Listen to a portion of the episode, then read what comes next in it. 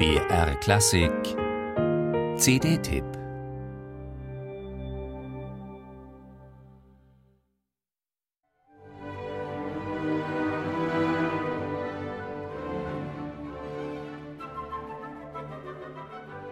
Da muss man doch glatt wieder an die Mutter denken, die der armen Antonia jedenfalls. Jacques Offenbach entschied sich für eine Zweitverwertung dieser Melodie aus der Oper Fantasio. Warum sollte sie sich in Les Contes d'Hoffmann, Hoffmanns Erzählungen, nicht noch einmal bewähren? Der Dirigent Sir Mark Elder entfaltet klar und deutlich, was in den Noten und dahinter steht. Dafür hat er das richtige Orchester am Start.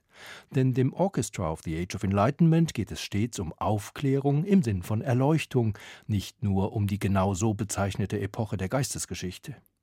Im Boot hat Elder gute Sänger, die englische Mezzosopranistin Sarah Connolly zum Beispiel oder die amerikanische Sopranistin Brenda Ray. Beide begeistern sich diesmal hörbar für Französisches.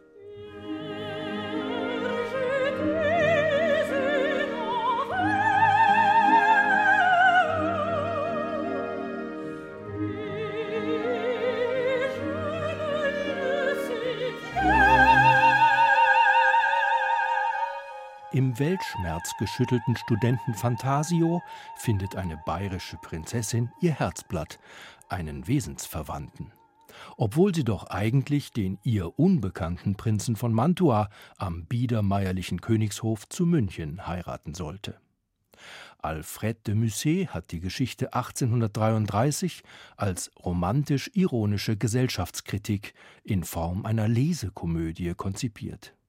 Später wurde ein Theaterstück daraus und noch später eine Opera comique mit gesprochenen Dialogen. Aufbegehren gegen hierarchische Ordnungen verbindet sich dabei mit Weisheit im Narrentum. Offenbach war ein Meister des Doppelbödigen. Er hat gewissermaßen Stereo komponiert und Leichtes mit Schwerem gekonnt vermischt. Bühnenfiguren taumeln poetisch und naiv zugleich aus seelischer Misere ins Reich der Ironie, ins bodenlos Volkstümliche, ins banal Buffoneske. Manchmal flüchten fünf Leute gleichzeitig aus dem Schmerz in den Scherz.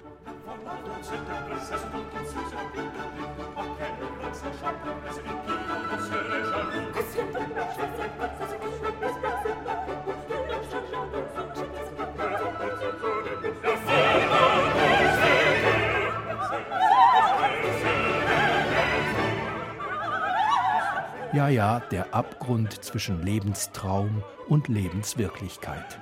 Nach Robinson Crusoe und Verver wird mit Fantasio durch die Initiative von Opera Rara schon der dritte musikalische Geniestreich Offenbachs dem Dornröschenschlaf entrissen. Könnte Gioacchino Rossini seinen Kosenamen für den Köln-Pariser Kollegen als Kompliment gemeint haben? Der Mozart der Champs-Élysées überzeugt mit seinem Wurf des Jahres 1872. Man möchte glatt nach Karlsruhe fahren, wo Fantasio gerade szenisch einstudiert wird.